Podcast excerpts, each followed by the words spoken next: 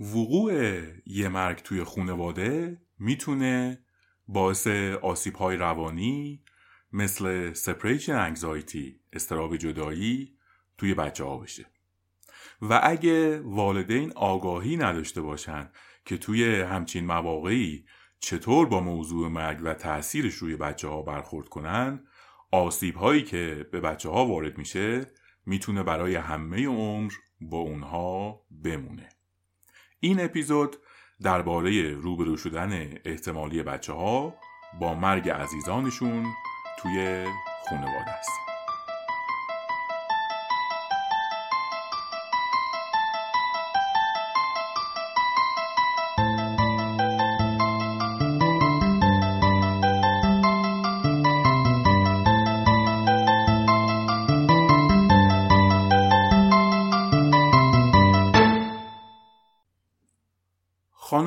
آقایون سلام. من فرهاد خوارزمی هستم و شما به دهمین اپیزود پادکست کانال کودک گوش می‌کنید.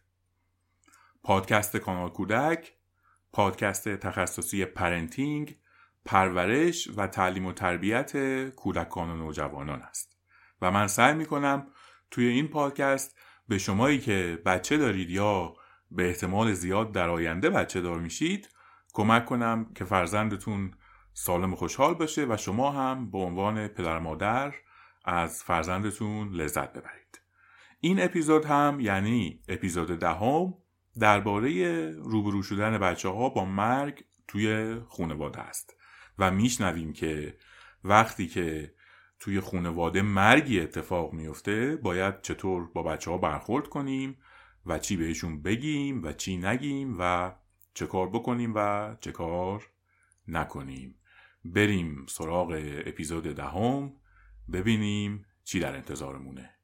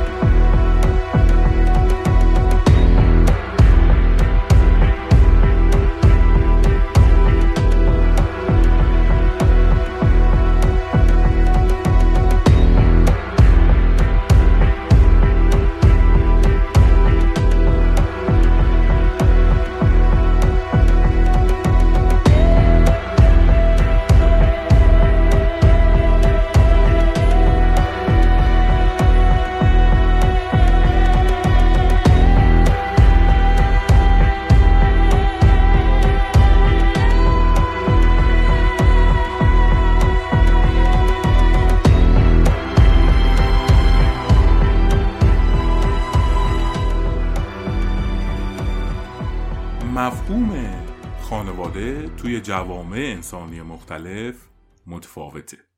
بنابراین اگه قرار درباره مرگ توی خانواده صحبت کنیم اول باید ببینیم از چه خانواده ای داریم حرف می‌زنیم. بعضی از محدوده های جغرافیایی توی دنیا هستن که مفهوم خانواده توی جوامعشون با جوامع انسانی توسعه یافته متفاوته.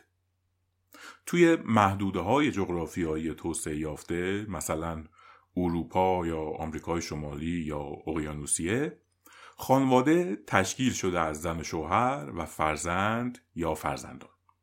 و به غیر از این افراد یعنی زن و شوهر و بچه دیگه فرد دیگه ای جز خانواده به حساب نمیاد. نه امه نه خاله نه امو نه دایی یا حتی پدر بزرگ و مادر بزرگ هم جز خانواده نیستن. که توی علوم اجتماعی به چنین خانوادهی نوک فامیلی یا خانواده هسته‌ای میگن.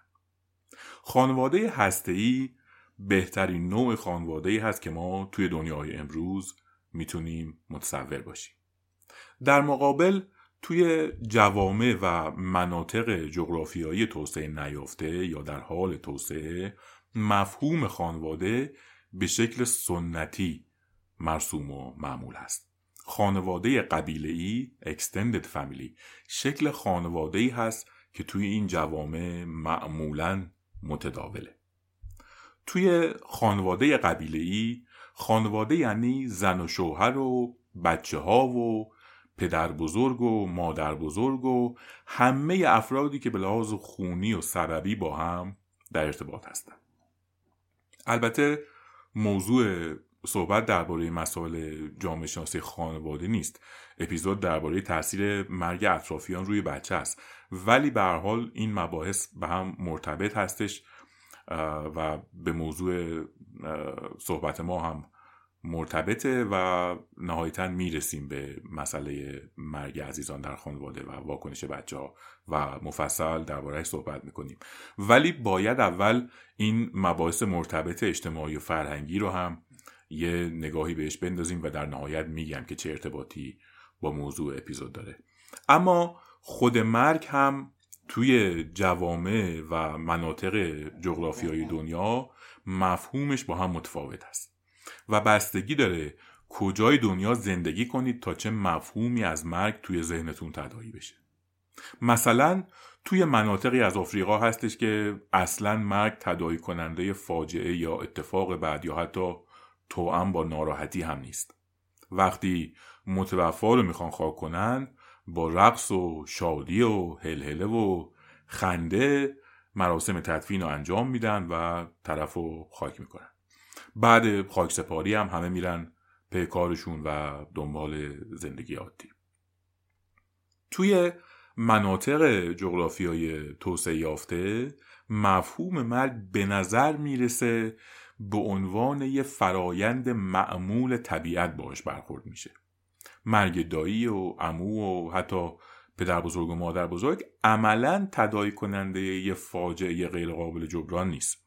طرف به دلیل کولت سن یا تصادف یا هرچی مرده. شیک و ترتمیز میذارنش تو تابوت خاکش می‌کنن بعدم هر کسی میره پی کار خودش.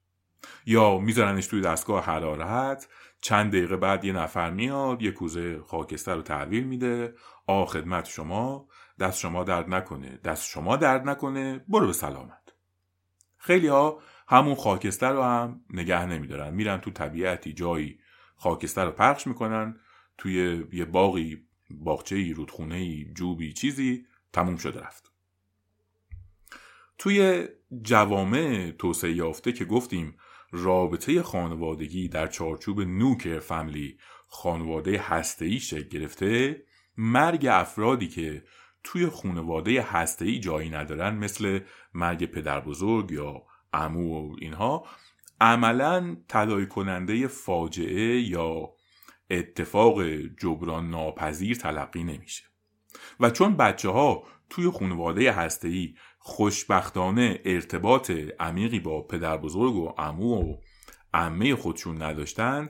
بنابراین توی ذهن بچه ها هم مرگ اینها تدایی کننده فاجعه و زایه جبران ناپذیر نیست.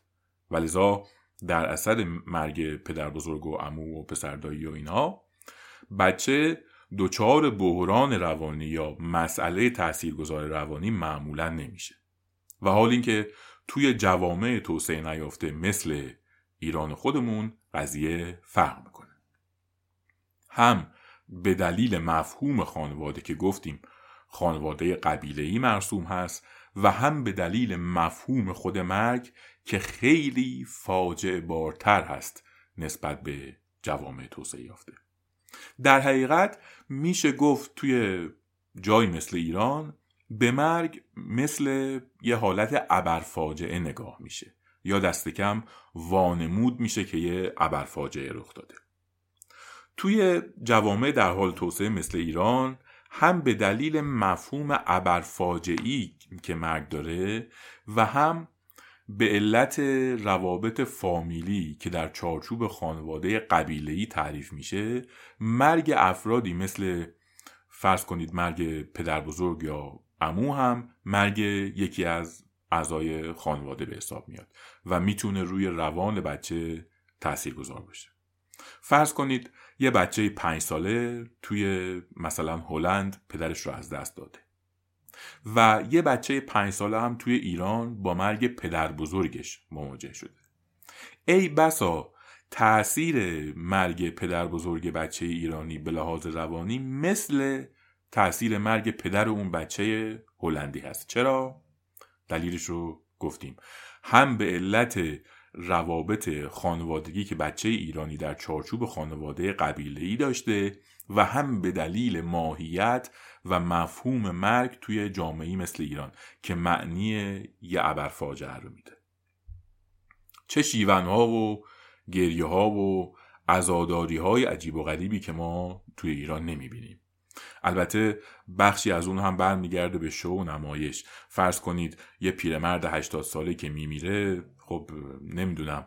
دیگه چه انتظاری به غیر از مرگ میشه داشت؟ مگه قرار کسی یا موجودی تو این دنیا نمیره. از همون در قصال خونه که میت رو می‌ذارن تو تابوت هر کی هر چی تو چنته داره از گریه و شیون و ذکر مصیبت باید بریزه بیرون. بچه های این عزیز 80 ساله که الان هر کدوم سی چه سالشون هم هست اون چنان گریه و داد و بیداد می‌کنن انگار یه شهر قتل عام شده. یکی داره خودشو می‌زنه یکی داره عربده می‌کشه. به محل دفت که می‌رسیم دیگه اوج نمایشه. پسرش داد و بیداد می‌کنه میگه منم می‌خوام همراش برم منم همراش خاک کنی آخه مردی که کجا چجوری تو رو همراش خاک کنی دخترش کلشو کرده تو تابوت میگه بابا بابا پاشو پاش. آخه کجا پاشه؟ این مرده. یه عده هم معمولیت دارن پسر دختر متوفا رو به زور نگه دارن که خودشون رو از فرط ناراحتی نکشن. حالا یه بچه پنج ساله این وسط وایساده داره این تئاتر رو این خیمه شب بازی رو نگاه می‌کنه. بچه ای که نه درک درستی از مرگ داره و نه چیزی از تئاتر سرش میشه.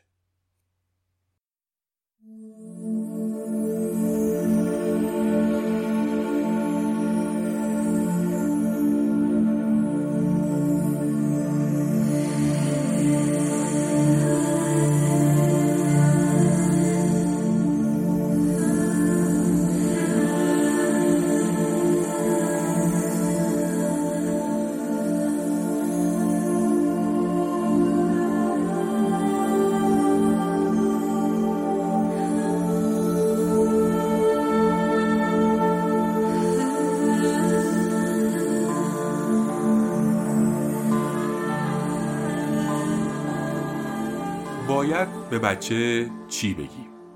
بگیم رفته مسافرت رفته پیش خدا.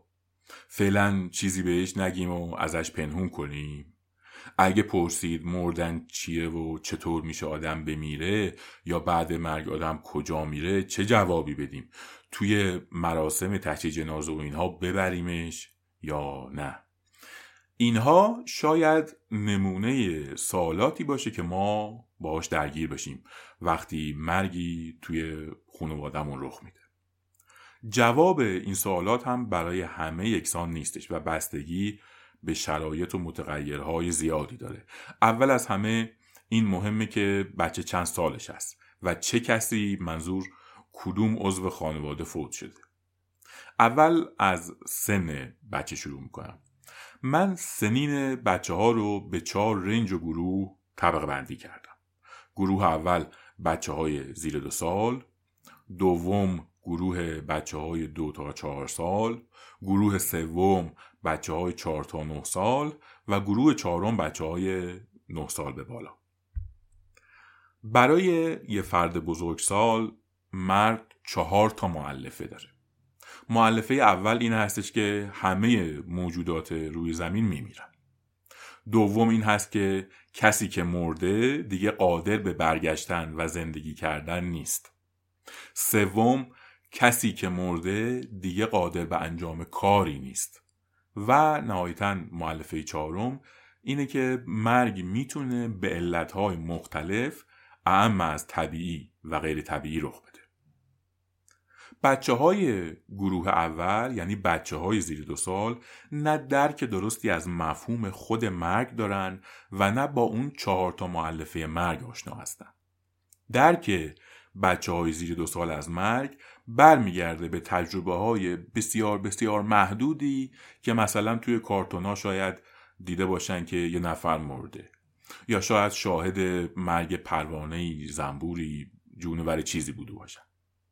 مرگ افراد درجه دو خانواده مثل پدر بزرگ و مادر بزرگ و امو و دایی و اینا معمولا فقط در صورتی می‌تونه باعث آسیب روانی به بچه های این گروه سنی بشه که شاهد بچه شاهد واکنش های عجیب و غریب پدر و مادر و اطرافیانش مثل گریه و زجه زدن و اینها باشه. بچه ها اهمیت اتفاقات رو با توجه به واکنش اطرافیانشون به اون اتفاق ارزش گذاری می‌کنن. مثلا اگر پدر بزرگ بچه فوت شده بچه پدر و مادرش و اطرافیانش رو در حالی ببینه که همه سفت و سخت دارن توی سرکله خودشون می‌زنن و ازاداری های عجیب و غریب می‌کنن اوج احساسات ترس و وحشت هست که بر بچه چیره میشه. و برعکس اگه اطرافیان بچه اطرافیانش رو در حالی ببینه که مثلا پدر و مادرش برخورد معمولی با مرگ پدر بزرگ بچه دارن برای بچه هم این اتفاق عادی جلوه می‌کنه. بنابراین به طور کلی اونچه که در مواجهه با مرگ خیلی خیلی مهم هست اینه که سعی کنیم جلو بچه ها حتی به حالت تصنع اوزار رو عادی جلوه بدیم. و طوری رفتار کنیم که انگار اتفاق خاصی هم نیفتاده و سعی کنیم تغییر خاصی رو هم توی زندگی روزمرهمون ندیم و همه چیز رو عادی جلوه بدیم.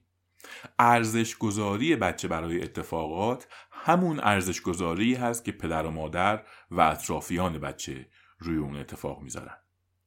تا حدی که مقدور هست باید پدر و مادر بچه اون مرگ رو بی اهمیت جلوه بدن و خود به خود برای بچه هم اون اتفاق کم اهمیت جلوه می‌کنه و بچه دچار آسیب نمیشه. این راهکار راهکار کم اهمیت تلقی کردن مرگ فقط برای گروه سنی اول هم نیست و برای تمام بچه ها با هر سنی که هستند حتما باید انجام بشه. اما وقتی توی همون گروه سنی اول یعنی بچه های زیر دو سال یکی از والدین فوت می‌کنه کار دیگه دشوار هست. کلا مرگ والدین توی هر چهار گروه سنی حتما به بچه ها آسیب می‌زنه و به لحاظ روانی جلوگیری از آسیب معمولا اجتناب ناپذیر است. تنها کاری که میشه انجام داد اینه که تا حد ممکن شدت آسیب و ضربه روانی رو کاهش داد. که کمترین آسیب به بچه یا بچه ها وارد بشه. برای بچه های زیر دو سال فاجعه بارترین مرگ مرگ مادر است.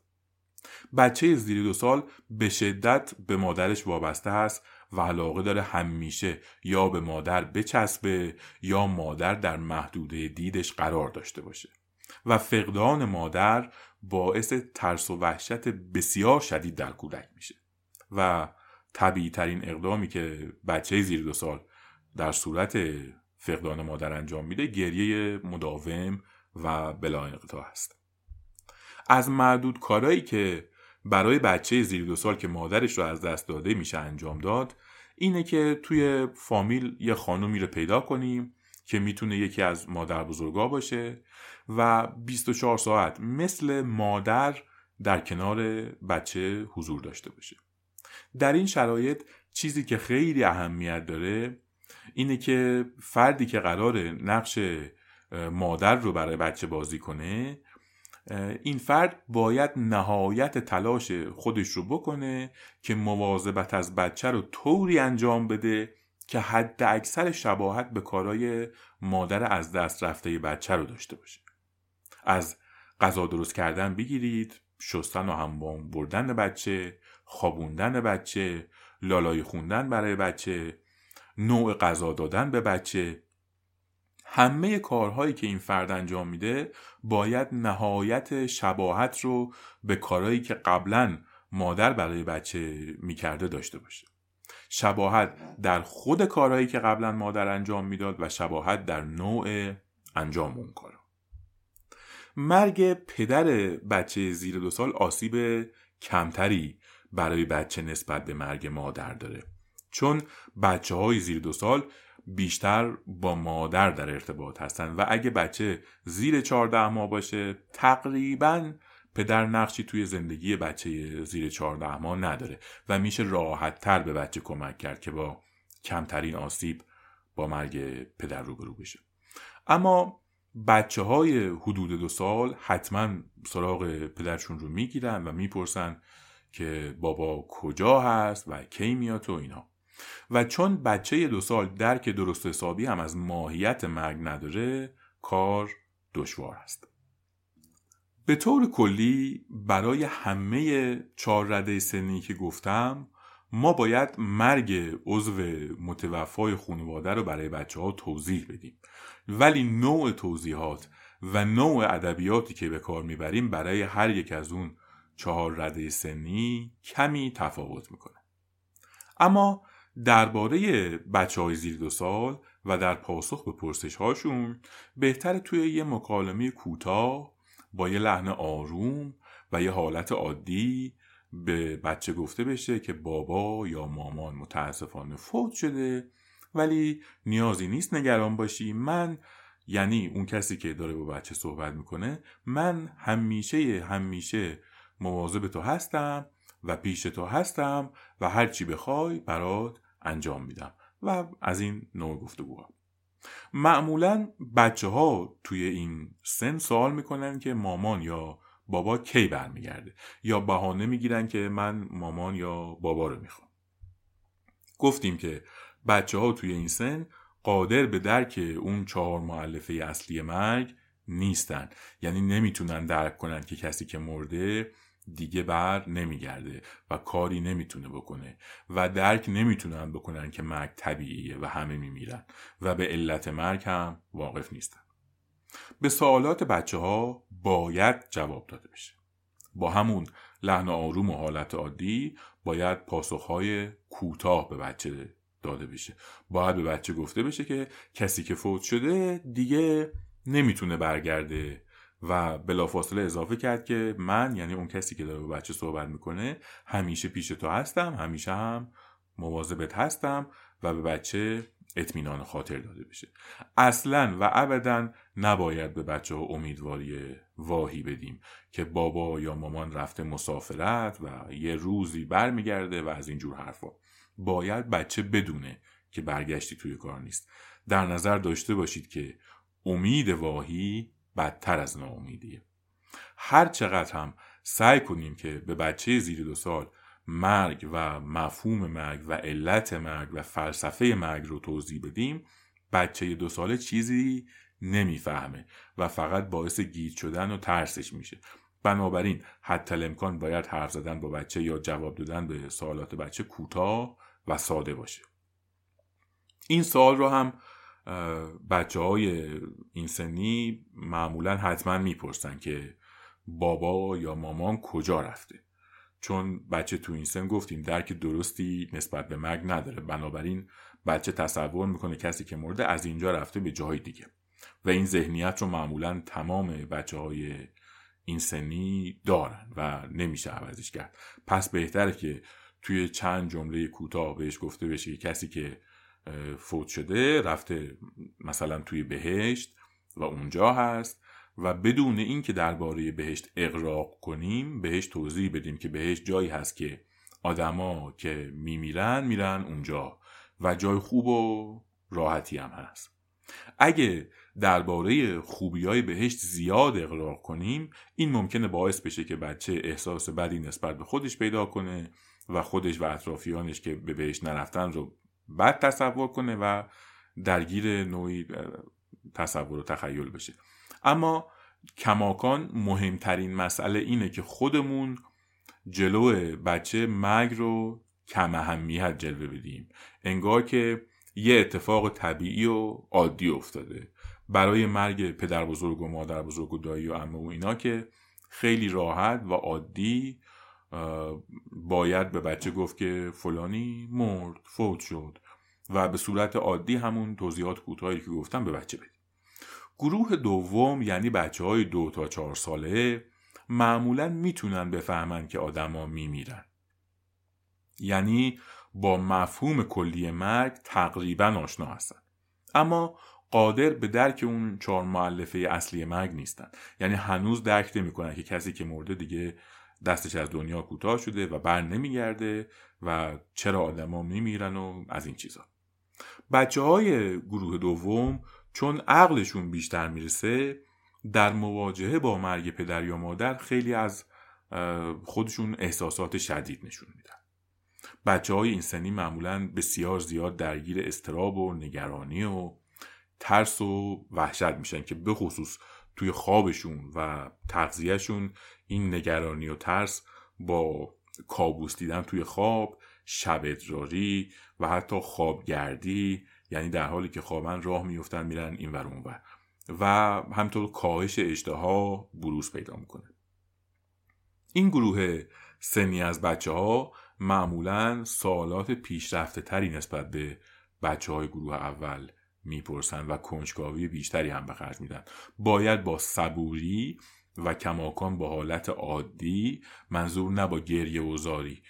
با بچه صحبت کرد و بهش گفت که مامان یا بابا فوت شده و توضیحاتی که گفتم به بچه داد و چون این گروه سنی هم هنوز قادر به درک اون چهار معلفه مرگ نیستن و نمی‌تونن درک کنن که کسی که مرده چه بر سرش میاد بنابراین همون توضیحات مربوط به رفتن بابا یا مامان به بهشت هم بهش داده بشه. اما موضوع مهم اینه که چون بچه دو ساله معمولا به مهد کودک میره باید بچه رو در اولین فرصت مطابق برنامه روتین همیشگیش فرستادش مهد کودک و از قبل هم به معلم شرایط بچه رو اطلاع داد تا از محیط ناراحت خونه تا حد امکان دور باشه و وقتش به بازی بگذره. هر چی زودتر بچه رو به زندگی عادی برگردونیم کار سهل و ساده تر میشه. اون فکتوری که درباره مراقبت شخص سالس از بچه ها دقیقا مثل کارهایی که مادر انجام می‌داد توی بچه های گروه اول توی این گروه از بچه ها یا گروه های دیگه معمولا ضرورتی نداره و عدم رعایتش مشکلی برای بچه ایجاد نمی‌کنه. کماکان مرگ مادر بزرگ و پدر بزرگ و خاله و دایی و اینا باید اونقدر برای خانواده بی اهمیت باشه که هیچ خللی توی حالات روانی و رفتاری بچه ایجاد نکنه. و اگه یکی از فامیلای بچه مرد و بچه دچار مشکلات روانی و رفتاری شد بدونید که روابط انسانی و فامیلی خانواده شما بسیار غلطه و بسیار عقب مونده است و اجالتا باید برید صد سال قبلتر از زمان حاضر زندگی کنید. بنابراین برای گروه های سنی بعدی دیگه به مرگ افرادی به غیر از پدر و مادر اشاره نمی کنم چون میبایست روابط خانوادگی ما بگونه ای باشه که مرگ فامیلای دور برامون علصویه باشه. فقط به خاطر داشته باشید که خانواده قبیله دیگه توی دنیای امروز جایی نداره و خانواده اصر کنونی نوک فامیلی خانواده هسته ای هست و توی خانواده هسته ای به غیر از زن شوهر و بچه دیگه هیچ فردی یا هیچ فرد دیگه ای عضو خانواده نیستن و به طریق اولا مرگ پدر بزرگ و امو و اینها نباید خیلی توی زندگی ما وارد کنه. نه زندگی ما و نه زندگی بچم اما بریم سراغ بچه های گروه سوم یعنی بچه های چهار تا نه سال. این گروه سنی معمولا هم با مفهوم خود مرگ آشنا هستند و هم می‌تونن اون چهار تا معلفه مرگ رو درک کنن. بچه های این گروه سنی معمولا چندین بار مردن جک و جونورا و حیوونا رو دیدن یا حتی ممکنه مرگ فامیل های دور یا توی در همسایه هم مرگ رو دیده باشن و فرصت داشتن که درباره مرگ کمی تجربه اندوزی کنن. تا حوالی نه سالگی صلاح نیست بچه توی مراسم خاکسپاری حضور داشته باشه. منظور البته بچه ای هست که توی ایران زندگی می‌کنه. درسته که علوم انسانی یونیورسال و جهان شموله ولی معمولا علم با شرایط فرهنگی هر منطقه جغرافیایی ادجاست میشه. بنابراین اجماع روانشناسان و متخصصین پرنتینگ ممکنه به خانواده ای که فرزند توی آمریکا یا سوئد زندگی می‌کنه توصیه کنن که بچه چهار ساله رو هم توی مراسم تدفین پدرش شرکت بدید. ولی خب معلومه که نوع تدفین و رفتار افرادی که توی مراسم تدفین هستن توی سوئد با کشوری مثل ایران از زمین تا آسمون تفاوت بسیاره. وقتی توی ایران اون نمایش خودزنی و عربده کشی و زجه توی مراسم خاک سپاری معمول و متداوله حتما برای بچه زیر 9 سال آسیب زننده هست و بده. اینو توی بخش اول اپیزود هم به تنز گفتم.